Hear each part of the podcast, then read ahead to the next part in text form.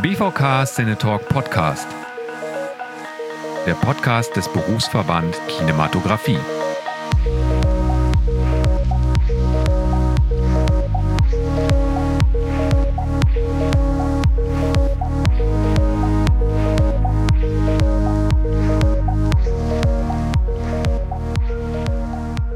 Hallo und herzlich willkommen zur zweiten Folge des BVK Cinetalk Podcast. Mein Name ist Toni L. Tom. Ich bin lichtsetzender Kameramann und treffe in diesem Podcast KollegInnen aus dem Bereich Kinematografie und Filmschaffende aus anderen Gewerken der Filmbranche. Im Mittelpunkt des Podcasts steht dabei ein technisches oder inhaltliches Thema, bei dem unser Gast als Experte sein Wissen mit uns teilt und den wir während des Podcasts näher kennenlernen. Vielen Dank an dieser Stelle für die freundliche Unterstützung von BPM Broadcast and Professional Media in Hamburg, die für diesen Podcast das Audio-Equipment zur Verfügung stellen. In dieser Folge bin ich bei dem lichtsetzenden Kameramann Nick Summerer zu Gast. Nicks Karriere ist durch die langjährige Zusammenarbeit mit dem Regisseur Baran Booda geprägt, für die er viele Nominierungen und Preise erhalten hat. Unter anderem gewann er 2015 in der Kategorie Beste Kamera für die Kinoproduktion Who Am I den Deutschen Kamerapreis, 2018 den Preis der Deutschen Akademie für Fernsehen für die Serie Dark und war dieses Jahr für seine Arbeit an der Serie 1899 für einen ASC Award wie auch für einen Golden Frog des Kamera Image Festivals nominiert. Ich möchte heute mit Nick unter anderem über Virtual Production und seine Erfahrung bei der Produktion 1899 sprechen, die zu großen Teilen auf der Dark Bay Virtual Production Stage im Studio Babelsberg gedreht wurde. Hallo Nick, vielen Dank, dass ich bei dir zu Gast sein darf. Hallo. Ähm, Nick, wie bist du zum Film gekommen? Erzähl uns, wie du den Beruf Kameramann für dich entdeckt hast. Ja, das liegt eine Zeit zurück. Ähm, ich habe während der Schulzeit ähm, mit Freunden immer wieder Filme angeschaut, Filmabende gehabt. Da ging es vor allem um Horrorfilme, die wir angeschaut haben ähm, und äh, geschaut haben, wer der mutigste von uns ist oder wer nicht. Ähm, und da kam ein Film dabei vor, Stanley Kubricks Shining. Und der hat mich wahnsinnig fasziniert. Diese, diese Einstellungen von dem Jungen, ähm, mit der Kamera, die hinter ihm herfolgt, als er mit seinem Dreirad durch die Gänge fährt, das hat mich irre beeindruckt und ich habe das erste Mal darüber nachgedacht, dass es da jemanden gibt, der das macht, der da hinterherläuft oder sich hinterher bewegt oder sowas. Und ab diesem Zeitpunkt hat mich das nicht mehr losgelassen. Ich habe auf Filme dann festgestellt später, dass ich eigentlich äh, unheimlich auf die Art und Weise achte, wie etwas beleuchtet ist oder wie etwas dargestellt ist, wie etwas ähm, in den Rahmen gesetzt wurde und sowas. Ähm, ich habe mich aber lange Zeit nicht getraut, diesem, dieser Idee und dieser, dieser Neigung da nachzugeben. Ich habe erstmal angefangen, BWL zu studieren, weil ich mir gedacht habe, vielleicht ähm, würde ich gerne in die Werbebranche gehen und als Grafiker bin ich vielleicht nicht gut genug, also muss ich es über die BWL-Schiene machen, habe aber da von der ersten äh, Vorlesung an gewusst, dass das nichts für mich ist. Dennoch habe ich es aber weiter durchgezogen, so ein bisschen bis zum Vordiplom und habe es dann endlich aufgegeben und habe dann ähm, mich bei Ari beworben. Ähm, für ein Praktikum und die hatten gesagt, also das geht gar nicht, da ist eine Riesenliste bis ins nächste Jahr und ähm, da gibt es überhaupt keine Chance. Und äh, dann war ich recht frustriert, habe wieder aufgelegt und habe aber dann doch am nächsten Tag wieder angerufen und habe gesagt, na gut, wenn Sie eine Warteliste haben, dann gibt es ja irgendwo ein Ende, dann schreiben Sie mich doch da bitte hinten hin. Habe meine ganzen Unterlagen hineingeschickt und ähm, eine Woche später wurde ich angerufen, ob ich denn nicht bei Dr. Stefan Frank ähm, einer Fernsehserie als Lichtpraktikant mitmachen möchte. Und dann habe ich natürlich sofort Ja gesagt und so hat das Ganze dann angefangen. Naja, super. Ähm, auch wenn du äh, mit vielen Regisseuren zusammengearbeitet hast äh, in, im Laufe deiner Karriere und auch ähm, weiterhin mit unterschiedlichen Regisseuren äh, arbeitest, ist äh, deine Karriere sehr geprägt von der Zusammenarbeit äh, mit Baran Booda äh, und der Drehbuchautorin Janche Friese. Ähm, erzähl uns mal, wie ihr euch gefunden habt und wie so diese Zusammenarbeit entstanden ist. Bo kenne ich ähm, aus der Filmhochschule und Jantje ebenfalls. Mit Jantje habe ich in derselben Klasse studiert. Sie hat ähm, Produktion studiert, ich eben Kamera. Ähm, Bo war, ähm, ich glaube, zwei Jahre über uns.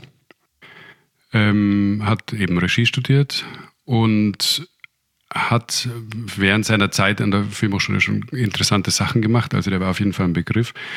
Ähm, und es kam so, dass er seinen Abschlussfilm machen wollte, Unter der Sonne. Und ich hatte davor einen Film gemacht für einen Kommilitonen von uns, da hat er Regieassistenz gemacht. Und da haben wir uns kennengelernt und haben festgestellt, dass wir über dieselben Sachen lachen können und, und uns irgendwie ganz gut verstehen so. Ähm, und er hat mich also eingeladen, auch das Buch zu lesen und dann mit ihm drüber zu sprechen.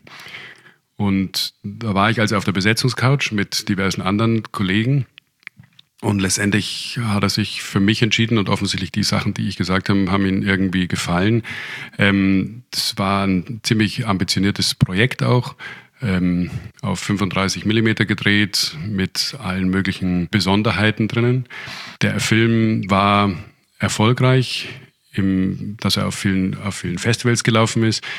Ähm, die Visualität wurde recht gelobt. Bo war sehr zufrieden damit und so kam es dann, dass einige Jahre später unser erstes kommerzielles Projekt entstanden ist, das letzte Schweigen.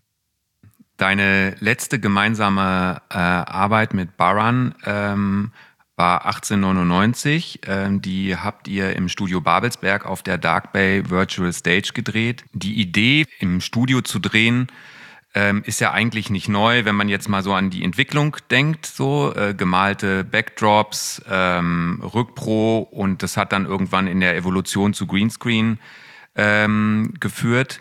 Dennoch hebt ja die, die Produktion in einem LED-Volumen zu drehen die Möglichkeiten auf ein völlig neues Niveau. Wovon sprechen wir eigentlich, wenn wir von Virtual Production äh, sprechen oder dem Volumen oder äh, in Camera VFX? Ähm, vielleicht kannst du mal auf die Begrifflichkeiten eingehen. Was sind so die Begrifflichkeiten, die du verwendest und, und wovon sprechen wir da eigentlich?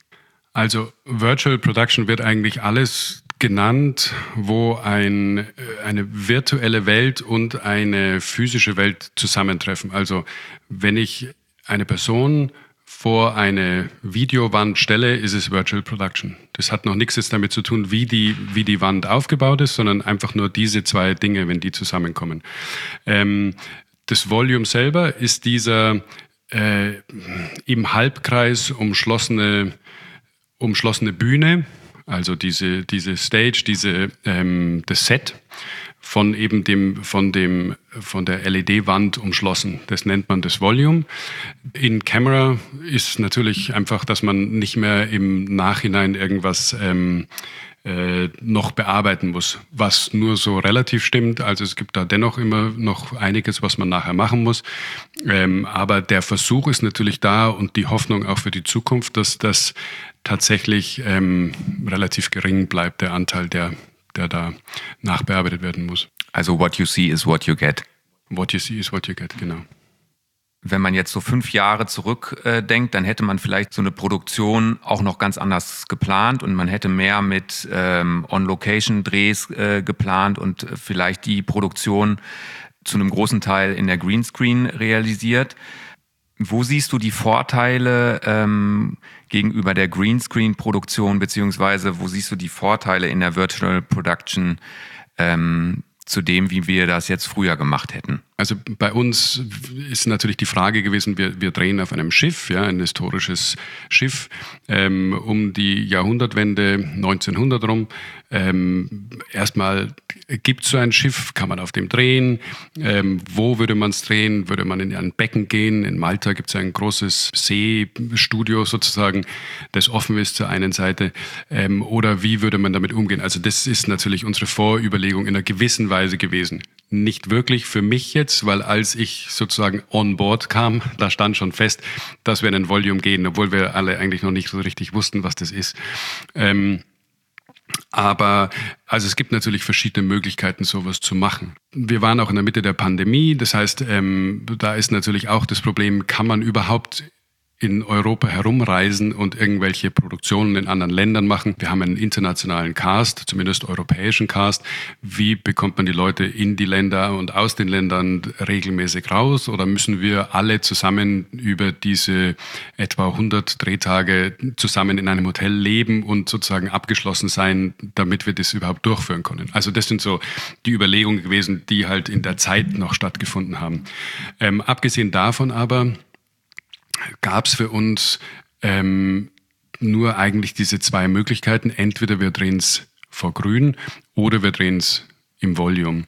Und auch zu dem damaligen Zeitpunkt nicht wissend, wie das eigentlich ist mit dem Volume und was man da eigentlich für Möglichkeiten machen kann und zurückgreifend eigentlich nur auf die Fernsehserie ähm, The Mandalorian und deren Making-of-Video kann ich aber jetzt natürlich mit einigem Abstand sagen, das war die beste Entscheidung. Und ähm, ich kann auch jetzt sagen, dass wenn immer die Möglichkeit besteht, entweder Greenscreen oder Volume, dass das Volume auf jeden Fall die beste der Möglichkeiten ist, weil man so viele Sachen von diesem Volume mitbekommt, mit in Kamera schon gestalten kann. Man muss anders arbeiten. Ähm, es gibt einen komplett anderen Workflow, ähm, den man erlernen muss so oder mit dem man sich befassen muss, auf jeden Fall intensiver, hoffentlich, ähm, wenn man kann. Ähm, und dann ja, kann man auf jeden Fall tolle Ergebnisse erzielen. Und ähm, was sind die Sachen, die mit dem Volume mitkommen? Also die, die Vorteile sind ganz klar auf der Hand liegen schon mal, dass man sieht, was man denn da filmt. Das heißt, in unserem Fall, ähm, die Schauspieler wissen, ja, da im Hintergrund ist ein Berg. Sie wissen also, wenn Sie zum Berg schauen, alle, wo Sie hinschauen. Ja, es ist nicht ein Aufkleber auf einem Greenscreen, sondern Sie wissen, dass da der Berg ist. Also schauen alle zum selben Berg. Dann ist es natürlich die Atmosphäre, die dadurch gestaltet wird, um sie herum, die da ist. Also der Eindruck von dem Ganzen, ja, auch für den Schauspieler denke ich, auch wenn die natürlich alle Profis sind und auch zu dem Aufkleber genauso schauen wie zu dem Berg, aber dennoch ist es etwas anderes, es passiert etwas anderes mit dir und das merke ich ja an mir selber auch, wenn ich in diesem Set stehe, es passiert etwas anderes mit dir, wenn du tatsächlich umgeben bist von einem Set. So, das sind die ersten Punkte. Das andere ist natürlich, dass als Kameraoperator kann ich jetzt die Person im Vordergrund zu diesem Berg in Verbindung setzen. Ähm, und das kann ich ja bei Grün auch nur relativ. Zumal bei Grün noch dazu kommt, so und so oft weiß ich ja noch gar nicht, wie dieser Hintergrund wirklich aussieht. Ich kann zwar ungefähr sagen, da ist ein Berg und da schauen dich hin, aber wie hoch der ist, wie ausladend der ist, wie groß der ist, welche Farbe er hat und all diese Dinge kann ich nur relativ bestimmen. Oft passiert es auch in der Postproduktion, wo ich als Kameramann dann vielleicht gar nicht involviert bin das heißt, ich kann auch gar nicht ähm, meine Meinung dazu abgeben, ja. Aber ich bin natürlich ja sehr der Verantwortliche für die Visualität. Insofern, wenn ich das nicht kann, leidet das natürlich etwas im, zumindest der Allgemeinbesprechung, die ich vorne hatte. Es gibt natürlich auch Verbindungen, wo VFX-Supervisor ähm, das alles genau in demselben, in de, man, man mit derselben Stimme spricht so. Aber es gibt natürlich auch die Beispiele, wo das eben nicht der Fall ist und wo das, was dann eingesetzt wird, halt nicht wirklich was mit dem Vordergrund zu tun hat. Hier jetzt in dem Fall ist es so, ähm, die, das Licht zum Beispiel ist dasselbe Vordergrund für den Hintergrund, ja, wenn ich in der Lage bin, das vorher gescheit ähm, darzustellen ähm, oder zu beleuchten, dann also die Qualität des Lichts ist dieselbe. Und dann natürlich alles, was mit dieser Landschaft, was dieses, diese ähm, umgebende Landschaft mit dem Vordergrund macht. Das heißt, Reflexionen sind natürlich dieselben, aber auch irgendwelches Licht, also wenn ich mir eine Landschaft vorstelle und äh, wir gehen wir wieder zu diesem Bergbild, ähm, ähm, oben ist der Himmel, unten ist eine Landschaft, die aus Gräsern oder so weiter besteht. Von mir aus ist es ein Kornfeld, also ist es ein etwas gelbliches, zurückgebounctes Licht, das da kommt. Von oben ist der blaue Himmel ähm, und dieses, diese Kombination von den verschiedenen Lichtfarben passiert natürlich irgendwas auf der Haut, auf der Kleidung, auf den Gegenständen, die die Leute halten, auf den Gegenständen, die im Vordergrund sind. Und genauso ist es, wenn ein Innenmotiv ist, ähm, in unserem Fall zum Beispiel ein Speisesaal, wie da die Verhältnisse sind von den Wänden zu dem Boden etc., auch das wird zurückgeworfen. Da gibt es Einschränkungen, da können wir später noch drauf zukommen, aber das ist schon mal das, das, der, die Grundidee, die dann so passiert. Und all diese Dinge würden ja bei Greenscreen gar nicht vorhanden sein. Also wir hätten keinen, kein äh, wärmeres Licht von unten kommend, kein kühleres Licht von oben kommend, wir hätten die Reflexe nicht, die in einem Glas passieren auf einer Oberfläche passieren, die auf der Kleidung passieren, auch wenn es ein dunkler Mantel ist, ein dunkelblauer Mantel zum Beispiel, dann passiert ja etwas ähm, in der Farbigkeit, in der Changierung des Materials, das anders ist, als wenn es nur grün wäre. Und wenn es nur grün ist, müssten also all diese Dinge später eingefügt werden. Das ist bestimmt möglich zu einem gewissen, im gewissen Maße, aber es ist natürlich erfordert enorm viel Zeit und Aufmerksamkeit, dass das gemacht wird. Und natürlich letztendlich Geld. Und die Frage ist, bei kleinen Produktionen sowieso nicht, aber auch bei großen Produktionen ist oft nicht der finanzielle ähm, Background da oder die Zeit da, dass man das wirklich bis zur Perfektion betreibt. Hm. Du hast gerade gesagt, dass viele Möglichkeiten auch eine Frage des Geldes sind und ähm, vor allen Dingen die, äh, die Arbeit im Detail äh, häufig eine Frage des Geldes ist. Äh, ihr hattet äh, über 62 Millionen Euro Budget. Das ist auch für eine Premium-Serie relativ viel Geld äh, und ein hohes Budget. Ähm, ich könnte mir vorstellen, dass so ein hohes Budget ähm, Fluch und Segen gleichzeitig ist. Wie, wie bist du damit umgegangen? Ähm, also das, das Geld war eigentlich keine Belastung für mich. Ähm, natürlich willst du es gut machen, aber das will ich sozusagen immer, da ist es unabhängig davon, was wie der, wie der Rahmen da dahinter ist. Interessanterweise, egal wie hoch das Budget ist, und das weiß ich nun auch aus Gesprächen mit, mit Kollegen, die noch viel größere Sachen machen, das Geld ist nie genug. Und es gibt immer man muss immer verhandeln mit den äh, Line-Producern oder den, ja, den Produzenten, wo legt man die Aufmerksamkeit hin? Natürlich habe ich nicht das Problem wie vielleicht bei einer kleineren Produktion, ob ich einen Steadicam-Operator, ob wir uns den leisten können und wie lang kann ich den haben. Diese, diese Dinge, diese Fragen stellen sich mir natürlich nicht. Aber auch da gibt es immer wieder Möglichkeiten, wie mich mich einschränken muss. Ja, was, was kann ich machen, was kann ich nicht machen? Ähm, so. Und da muss man halt dann auch wieder schauen mit dem Drehplan, mit den Sets, mit den Anforderungen in Zusammenarbeit mit Regie, worauf können wir verzichten, was sind die Dinge, die wir auf jeden Fall haben wollen, auch dass die Arbeit des Regisseurs erleichtert wird. Und was sind die Dinge, die sind eher ein nice to have? Und das muss man abwägen. Jetzt habe ich da auch bei der Produktion natürlich einen, einen tollen Fürsprecher gehabt, weil Bo nicht nur der Regisseur ist, sondern auch der, der Produzent letztendlich, Showrunner auch noch. Das heißt, wenn der bestimmte Sachen haben möchte, die ihm wichtig sind, ähm, und ich sage, das kann ich machen, aber dazu brauche ich das und das, dann hat es natürlich ein Gewicht, seine, seine Stimme, und da tue ich mich natürlich ein bisschen leichter, als ähm, mit einem Regisseur zusammenzuarbeiten, der, der halt da nicht dieses Gewicht mitbringt oder vielleicht auch, was wir am Anfang besprochen haben, vielleicht nicht diese Präzision hat, auszudrücken, was er denn gerne haben möchte oder sowas. Ja. Hm.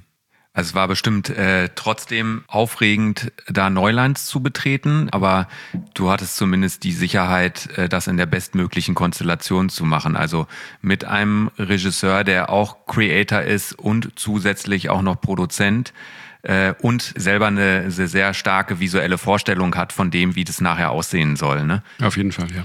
Jetzt ist man vor dieser Produktion und ihr habt die Entscheidung getroffen, wir machen es nicht äh, im Greenscreen-Studio, wir wagen jetzt den Schritt, da Neuland zu betreten äh, mit der Virtual Production. Welchen Einfluss hat das auf deine Entscheidung äh, der visuellen Konzeption der ganzen Show gehabt? Hat das Einfluss auch auf die Kameratechnik, auf die Optiken gehabt, die du gewählt hast? Oder wärst du in anderen Produktionsformen eigentlich äh, mit dem gleichen Equipment gestartet und äh, hättest ein ähnliches visuelles Konzept gebaut?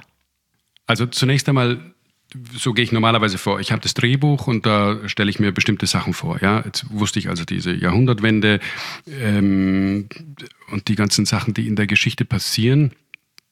Und dann fange ich eigentlich an, darüber nachzudenken, wie könnte das optisch aussehen. Ich habe sehr viel Erfahrung mit, mit ähm, Ari-Kameras.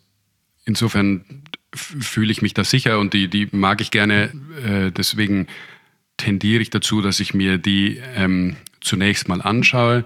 Ich bin offen für andere Kameras genauso, aber in dem Fall habe ich jetzt keine anderen getestet, vor allem auch dadurch, dass das Volume da war und wir eine Kamera brauchten, die ähm, Genlog-fähig ist, sozusagen, dass sie mit der Wand kommunizieren kann, war die Alexa ähm, Mini LF äh, die einzige, die das konnte. Eine LF wollte ich gerne haben oder wollten wir gerne haben, weil auch da dieses Large-Format etwas ist. Das, mit dem hatten wir bei Dark ähm, gute Erfahrungen gemacht. Die Art und Weise, wie etwas dargestellt wird, gefällt mir sehr gut. Die Art und Weise, wie die Schärfen abnehmen. Ähm, ich drehe gerne lieber etwas weitwinkliger und bin näher an der Person dran als mit langen Optiken. Ähm, und da die Art und Weise, wie die Person vom Hintergrund separiert wird, ist etwas, das mir sehr gut gefällt. Ich, ich mag keine komplett unscharfen ähm, Hintergründe, wo alles ganz breiig ist, also man eigentlich nicht mehr wirklich irgendwas erkennt, sondern alles nur noch so Farbflecken sind, ähm, sondern mir ist es lieber, ich habe den Hintergrund nach wie vor da, ich habe nach wie vor die Beziehung der Person zum Hintergrund, ähm, aber etwas halt natürlich diffusiert, also unschärfer. Ähm, was die Optiken betrifft, habe ich ganz viele Sachen angeschaut. Ähm, wir wollten gerne anamorphotisch drehen. Ähm, Large Format und Anamorphoten zu der damaligen Zeit gab es nicht besonders viele. Die, die es gab, habe ich eigentlich alle so ausprobiert. Da war nichts dabei, was mich jetzt angesprochen hat oder was verfügbar war in der großen Form.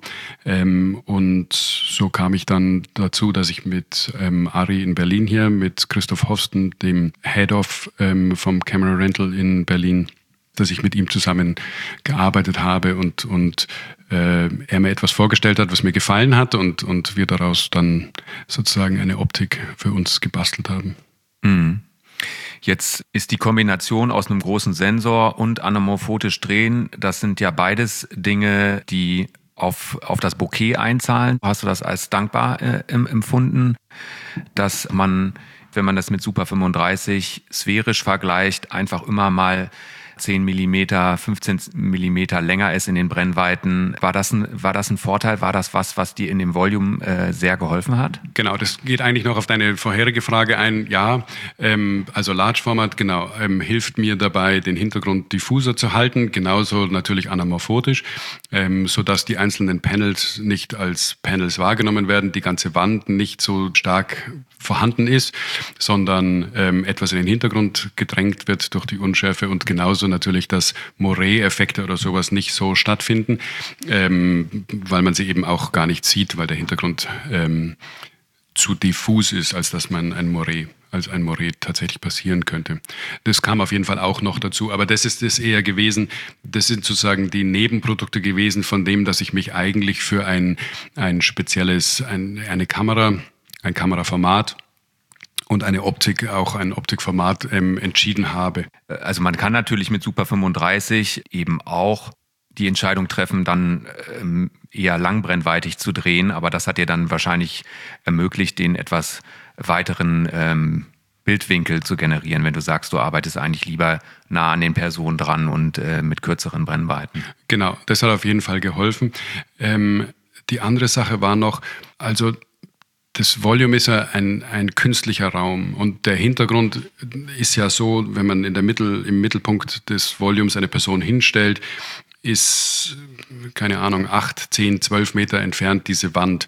Und das heißt, die Tiefe geht ja in einer gewissen Weise verloren. Die hört ja an der Wand auf, die geht ja bloß im Bild weiter sozusagen wie wirkt sich das Ganze aus auf, das, auf den Vordergrund, wie wirkt das Ganze in der Kamera. Eine Überlegung von mir war auch, wenn ich mit wirklich längeren Brennweiten da andauernd arbeite, ähm, um den Hintergrund unscharf zu machen, sehe ich immer nur Segmente und so irgendwas. Und das heißt, dann würde womöglich, es war eine Befürchtung natürlich auch, wird womöglich der Hintergrund noch künstlicher ausschauen, als er eigentlich wäre, wenn ich immer versuche, sozusagen ihn, ihn unscharf zu halten.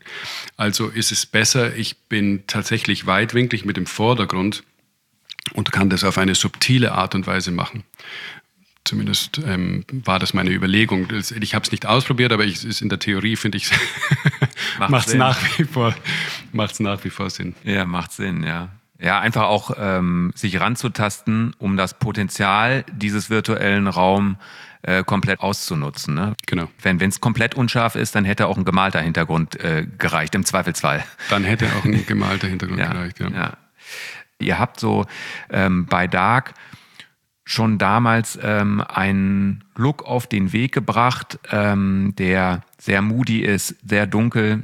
Jetzt heißt die Serie oder die Show heißt auch Dark. Äh, da liegt das ja auch nahe. Ich habe aber das Gefühl, äh, 1899 ist noch eine Evolution äh, davon und besticht auch durch äh, sehr viel Kalt-Warm-Kontrast. Wenn man ähm, so viel Lowlight dreht, äh, muss man schon sehr viel auch äh, Konzeption ins Lichtkonzept stecken. Wie hat sich die Tatsache, dass du in einem Virtual Studio drehst, äh, auf dein Lichtkonzept ausgewirkt? Also bist du das in irgendeiner Form anders angegangen als jetzt zum Beispiel bei so einer On-Location-Produktion wie Dark? Das Volume an sich war da in einer gewissen Weise,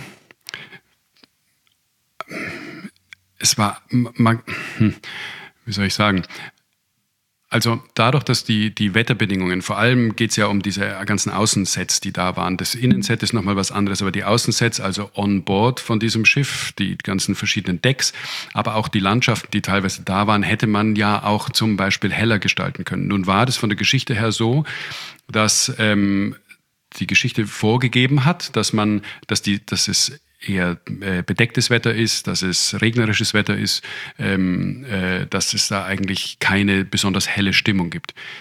Das ist zum einen aus der Geschichte heraus entstanden. Zum anderen ist die Geschichte auch geschrieben worden, während wir noch uns um das Volume mit dem Volume beschäftigt haben, es aufzubauen, es zu durchdenken, es uns über, zu überlegen, konzeptionell, gestalterisch, wie man damit umgeht.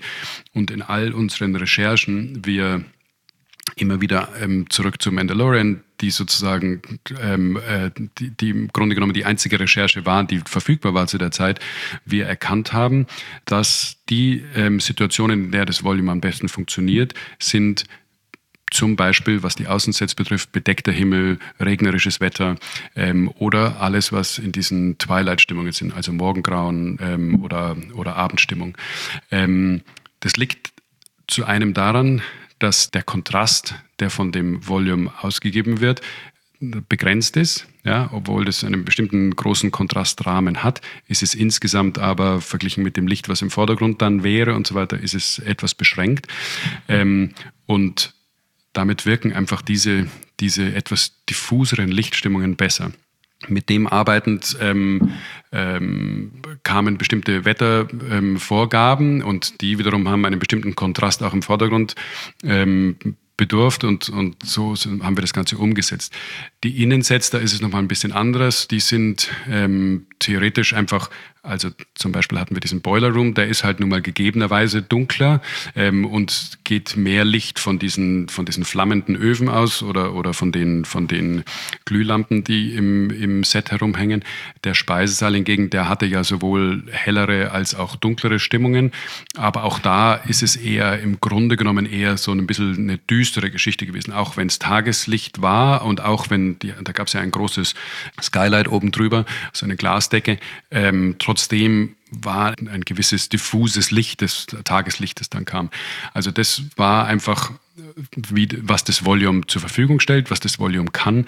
Ähm, das war sozusagen der, der, die beste Herangehensweise. In allem anderen, natürlich den Kabinen, da bin ich völlig unabhängig davon, da kann ich gestalten, wie ich möchte, aber da war halt vor allem die Dunkelheit dann wichtig und wesentlich, wie man damit umgeht. So. Und ähm, heißt das auch, dass du sehr viel von dem Licht genutzt hast, was das, was das Volume abgibt? Was die Landschaften betrifft und die Decks, ja, da habe ich ähm, hauptsächlich mit dem, mit dem Volume gearbeitet, wobei das relativ ist, weil wir hatten keine Volume-Decke, sondern wir hatten, unsere Decke bestand aus Sky-Panels, ähm, eine Softbox, die oben drüber war, aus verschiedenen neuen individuellen Boxen, die jeweils neun Sky-Panels drin hatten ähm, und dann diverses Diffusionsmaterial unten drunter.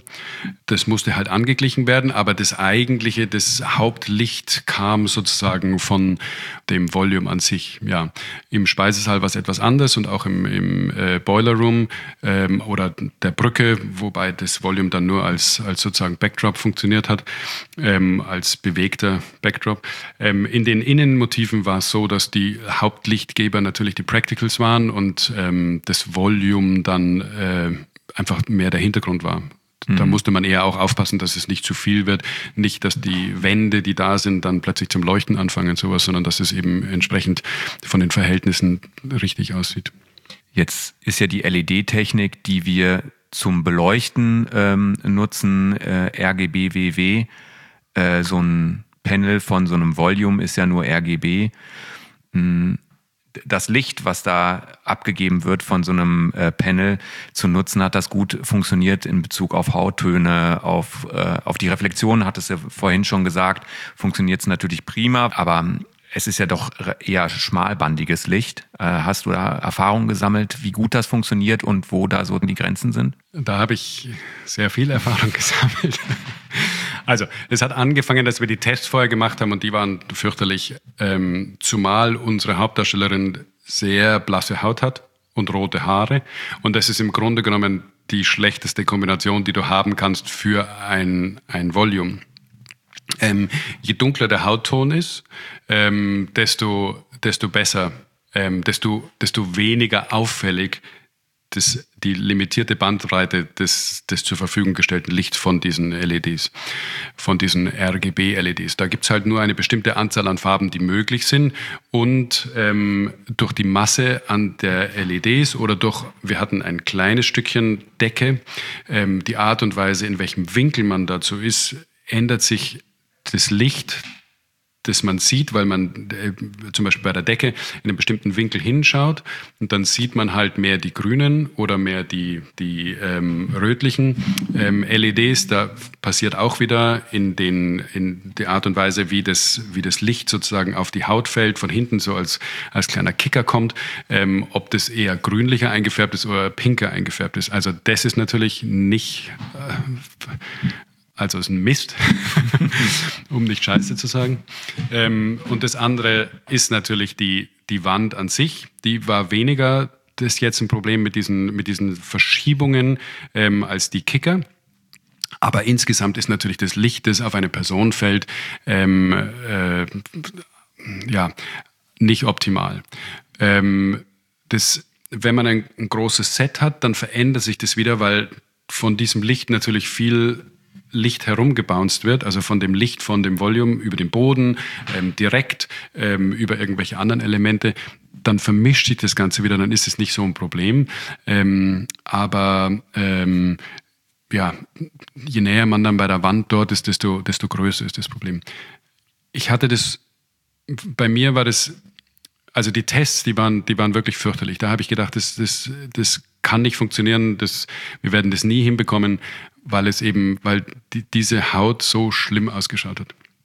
Ähm, als es dann zum Drehen kam und wir hatten nicht wirklich viel Zeit, um das vorher auszuprobieren, ähm, dadurch, dass wir halt diese Decke hatten aus, aus Sky-Panels, habe ich natürlich eine, eine bessere Lichtqualität von oben schon mal gehabt da konnte ich natürlich auch nicht ähm, so viel Gas geben, wie ich, wie ich vielleicht wollte oder sowas, oder um das ganz optimal zu machen, weil das musste ja mit, dem, mit der Lichtqualität, die ich auf der Wand sehe, übereinstimmen. Also ist es ja nur ein zartes Zufüttern gewesen. Aber nichtsdestotrotz ist die Lichtqualität insgesamt etwas besser gewesen. Das andere war, ich habe ähm, versucht, auch dieses Licht von oben ähm, zu shapen, indem ich halt mit großen weißen Flächen oder sowas arbeite oder mit Blackfill oder sowas, aber nicht jetzt irgendwie tatsächlich noch dazu leuchte. Also so habe ich das auf jeden Fall gestaltet, um halt diese Qualität auch weiter aufrechtzuerhalten, die, die sozusagen vorgegeben war vom Drehbuch und von der Wand hinten. Also da ist immer die Wand eigentlich der Taktgeber. Ich habe auch von vorne mit, mit soften ähm, Flächen und so weiter gearbeitet. Ähm, aus diesem Ganzen ist dann eine Lichtqualität entstanden, die nach wie vor nicht optimal war, aber die auf jeden Fall sehr viel verbesserter war. Zusammen dann mit dem Grading, mit unserer LUT, die wir hatten, die wir entwickelt hatten, die wir in der ersten Woche des Drehs auch nochmal angepasst hatten. Ähm, daraus entstand dann etwas, mit dem man, mit dem man ordentlich arbeiten konnte und dann damit wurde das dann weit weniger ein Problem. Also die Befürchtung, die ich beim Test hatte, wurde dann nicht bestätigt beim Dreh, zum Glück, ähm, oder große Erleichterung für mich auch.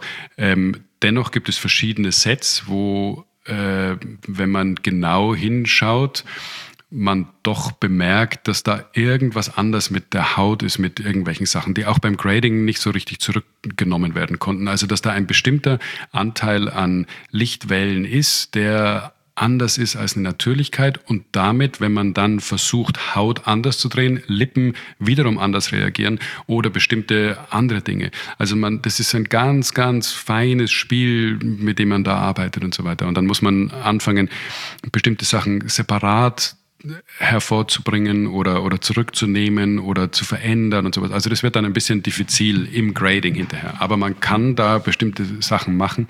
Ähm, ähm, ja. Verbesserung gibt es immer, aber schlussendlich hat diese Kombination ähm, ganz gut für dich funktioniert. Und also wie ich finde, hat, ist das Ergebnis auch ganz schön geworden. Also, ähm, aber du hättest dich jetzt nicht nur äh, auf, auf das Volume ver verlassen können. Es ist so schwierig, es zu sagen, weil ich jetzt ja noch nie in einem 100% Volume war, also wo ich auch eine Decke habe, wo ich die Wände habe, wo alles sozusagen von dem Volume ist. Vielleicht geht man damit anders um. Bei Mandalorian haben sie ja auch ähm, ordentliche Ergebnisse hingebracht. Bei Boba Fett haben sie ja auch ordentliche ähm, Ergebnisse hingebracht. Oder was es sonst noch für Shows gibt. Bei vielen von diesen Shows gibt es eine enorme ähm, VFX-Nachbearbeitung ähm, von der ich vielleicht nichts weiß oder so irgendwas. Ja? Wie viel haben die tatsächlich in Camera genommen? Bei uns war ein relativ großer Anteil, wesentlich mehr als bei diesen anderen Shows. Insofern ist es ja durchaus ein positives Ergebnis, das wir da erzielt haben, auf die Art und Weise, wie wir es gemacht haben. Ob es jetzt nur an dieser cleveren Idee lag, dass wir oben drüber Sky-Panels haben, oder war das Grading so gut, oder keine Ahnung, waren wir halt so düster ähm, und so diffus in dem Licht, dass es vielleicht nur daran lag. Das weiß ich jetzt nicht. Ja, ähm, das kann ich nicht hundertprozentig sagen. Was wir gemacht haben in der Kombination, was wir uns überlegt haben, hat funktioniert und das ist tatsächlich jetzt letztendlich ähm, das Positive, das man da erwähnen kann. Hm. Ich hatte vorhin schon äh, von dem äh, Kalt-Warm-Kontrast gesprochen äh, und in dem insgesamt ähm, eher dunklen Lowlight-Look äh, wie's, wie, war da, wie war deine Erfahrung ähm, mit dem Volume, ähm, das zu dosieren, also äh, die Panels in der Luminanz zu dosieren, die Panels äh, in der Farbigkeit zu dosieren? Also Genau, man, man fängt damit an, dass man halt ganz viel in der Vorproduktion das schon mal versucht einzustellen und so genau wie möglich an das Ergebnis zu kommen. Man beurteilt es aber leider Gottes immer nur am Computer in ganz viel am Laptop, hin und wieder an einem größeren Screen. Aber das ist ja immer nur relativ. Die Wahrheit passiert dann, wenn man es das erste Mal auf dem Volume sieht. Und dann meistens, so wie das bei uns war, auch einfach der Zeit geschuldet. Da sind wir wieder, egal wie groß das Budget ist, es gab halt vor jedem, immer wenn ein neues Set ähm, etabliert wurde, dann gab es einen Vorleuchttag. Und da war das erste Mal, dass ich sozusagen den Hintergrund und den Vordergrund zusammen gesehen habe. So muss man mal anfangen. Beides wird nach wie vor vom Production Designer gestaltet der gestaltet sowohl den Hintergrund als auch den Vordergrund. Also er hat sein, sein Art Department, sein Digital Art Department und sein, sein ähm, oder sein Virtual Art Department und sein physisches Art Department. Und die zwei müssen zusammenarbeiten schon mal, dass, dass bestimmte Dinge gleich sind. Also dass bestimmte Farbigkeiten schon mal ähnlich sind oder so irgendwas.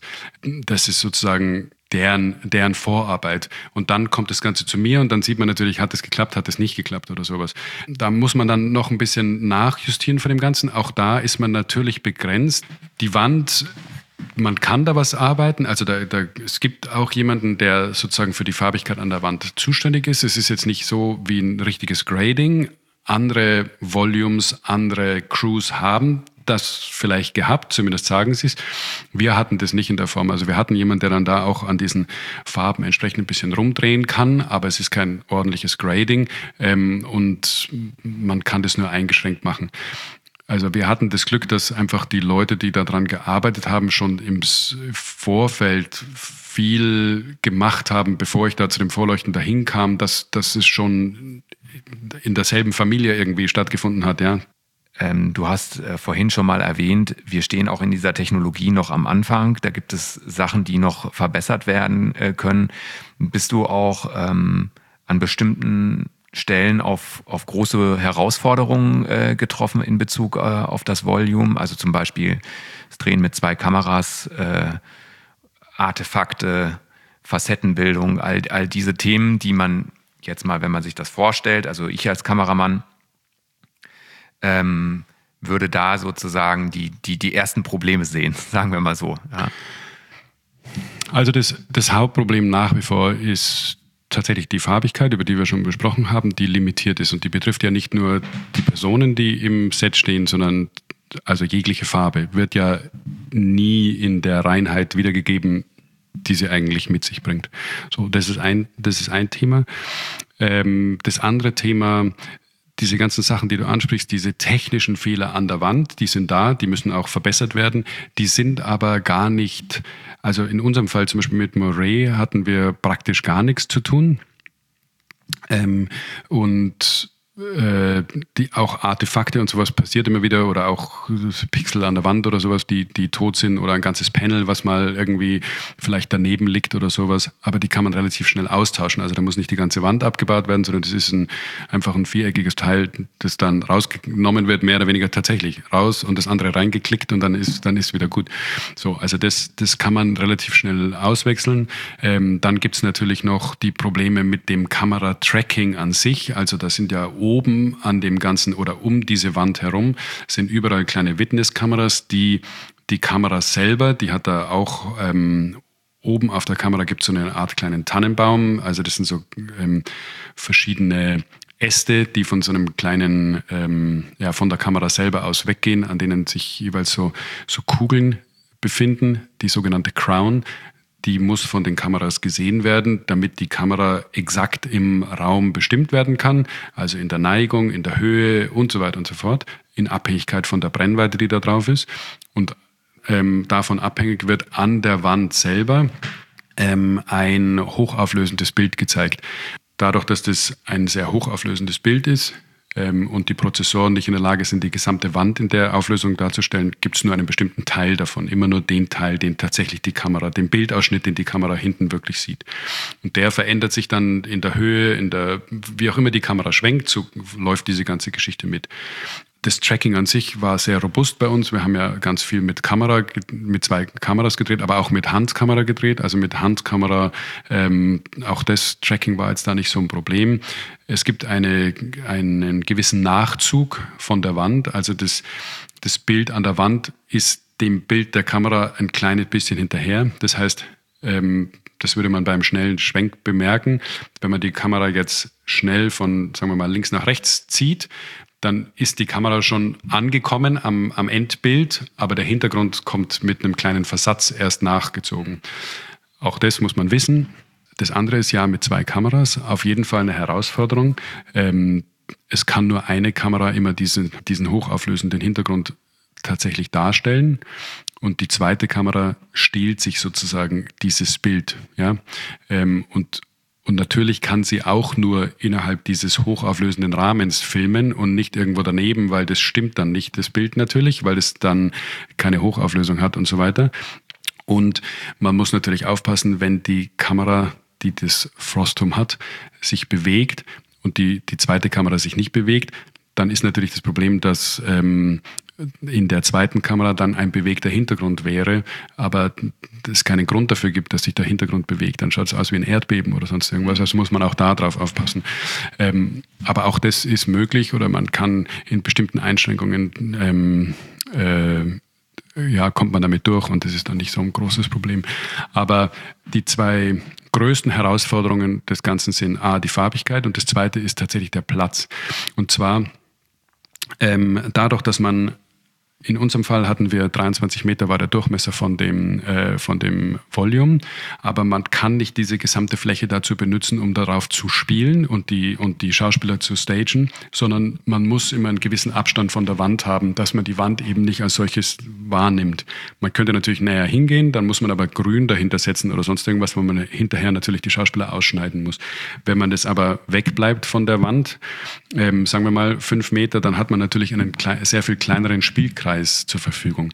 Und dadurch wirken Dinge im, im Volume schnell etwas statisch verglichen zu anderen, zu anderen Locations oder zu, dazu, wie es an einer richtigen Location wäre. Leichter tut man sich, wenn das Ganze ein beschränktes Set sowieso ist, also wie bei uns ein Deck zum Beispiel oder der Speisesaal, der durch diese Säulen abgeschottet oder sowas im inneren Teil sich befindet sowieso, dann stellt man das nicht so sehr in Frage. Wenn man aber natürlich eine große Landschaft hat und die Leute stehen halt nur an einem Platz da herum und gehen zwei Meter in die eine oder in die andere Richtung, ähm, dann, dann wird es natürlich viel mehr so ein Thema. Ein wahnsinnig großer Vorteil von dem Volume Medium ist, dass die ganze Crew, Kamera äh, und vor allem aber auch die Schauspieler in diese Welt eintauchen. Wie ähm, stark taucht man denn wirklich in die Welt ein? Seid ihr seekrank geworden oder?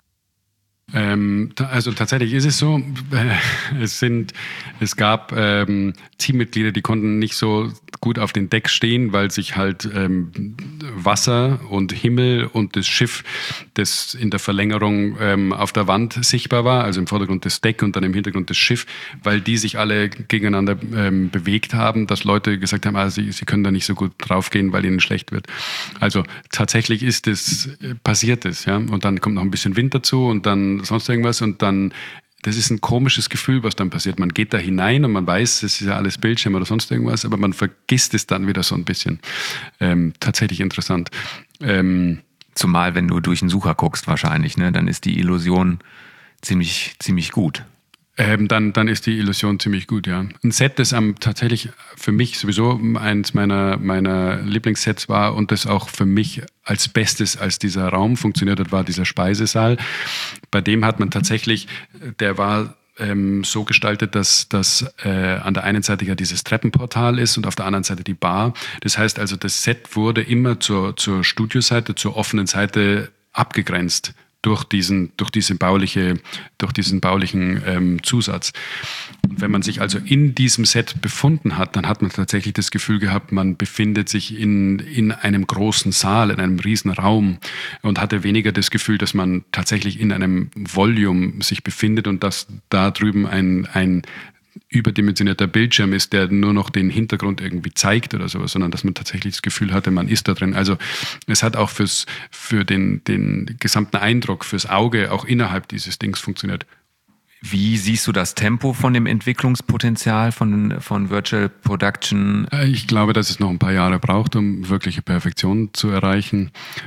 Jetzt ist es auch da wieder relativ und eine Frage des Geldes. Ähm, die einen Produktionen werden das früher erleben als die anderen. Und je weniger Geld zur Verfügung steht und je weniger Zeit zur Verfügung steht, letztendlich also Geld, äh, desto weniger schnell wird, es, wird, wird man damit zu tun haben. Mhm. Aber die, ähm, die Produktionen, die sonst äh, vor Grün gemacht worden sind, die sind wahrscheinlich schon gefährdet. Es sei denn, man, man arbeitet mit grünen äh, Backdrops, wo man, wo es nur um, um äh, den Hintergrund geht. Also ne, man hat vielleicht ein Stadion im Vordergrund, man will aber den Hintergrund eine andere Stadt haben. Wenn man ein Location hat und dann dazu ein anderes Element dazu addieren muss, also man hat eine Häuserzeile und man muss aber das Ende ähm, verändern. Die Straße, die normalerweise eine Kurve macht, müsste aber weiter geradeaus gehen, aus was für Gründen auch immer, etc. etc. Das sind alles, oder es ist ein modernes Gebäude da, man muss es verstecken nach wie vor, da ist der Greenscreen auf jeden Fall die beste Möglichkeit. Zumal man auch halt diese ganzen LED-Wände nicht einfach so an eine Location transportieren kann. Ähm, auch im Studio gibt es bestimmte Gründe, warum Greenscreen mehr Sinn macht als LED. Ähm, natürlich auch immer eine finanzielle Frage, ja. Also wie wie groß ist der Anteil an sich? Die Miete für so ein Studio ist relativ hoch. Ähm, also es macht ähm, außer man hat tatsächlich die finanziellen Möglichkeiten. Aber ansonsten muss man muss man ein paar Sets haben. Also nur für ein Set das Ganze zu machen, ist es ein kostspieliges Erlebnis. Wenn du äh, dir für zukünftige äh, Projekte was aussuchen äh, dürftest, ähm, wäre die nächste Produktion on Location, ganz ohne CGI äh, und äh, eine Reise oder nochmal so ein Studioabenteuer ähm, und nochmal gerne in der Virtual Stage? Also mir wäre das allerliebste, das nächste Projekt, das ich mache, ist eine tolle Geschichte und egal, wo sie dann stattfindet. Ähm, aber ich kann mir durchaus vorstellen, im, im Volume wieder zu drehen oder auch on Location. Also es macht, es ist beides eine Herausforderung, es ist beides spaßig. Klar, es ist toll, in einem Wald zu stehen und, und natürlich die ganze Atmosphäre noch mitzubekommen und zusätzlich zum optischen auch noch äh, sämtliche andere Sinne anzusprechen. Ähm, aber vor allem hätte ich gerne eine gute Geschichte. Sehr schön. Nick, vielen Dank, äh, dass du deine Erfahrungen mit uns geteilt hast. Es war ein sehr schönes Gespräch. Und äh, ich bin gespannt, was man demnächst von dir zu sehen bekommt. Dankeschön, danke für die Einladung.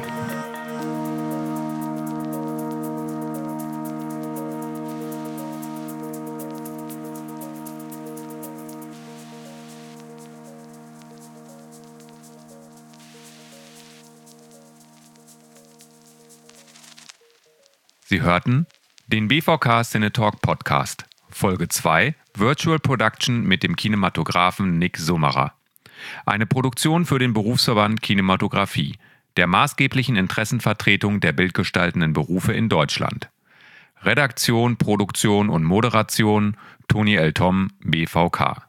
Mit freundlicher Unterstützung von BPM, Broadcast und Professional Media Hamburg.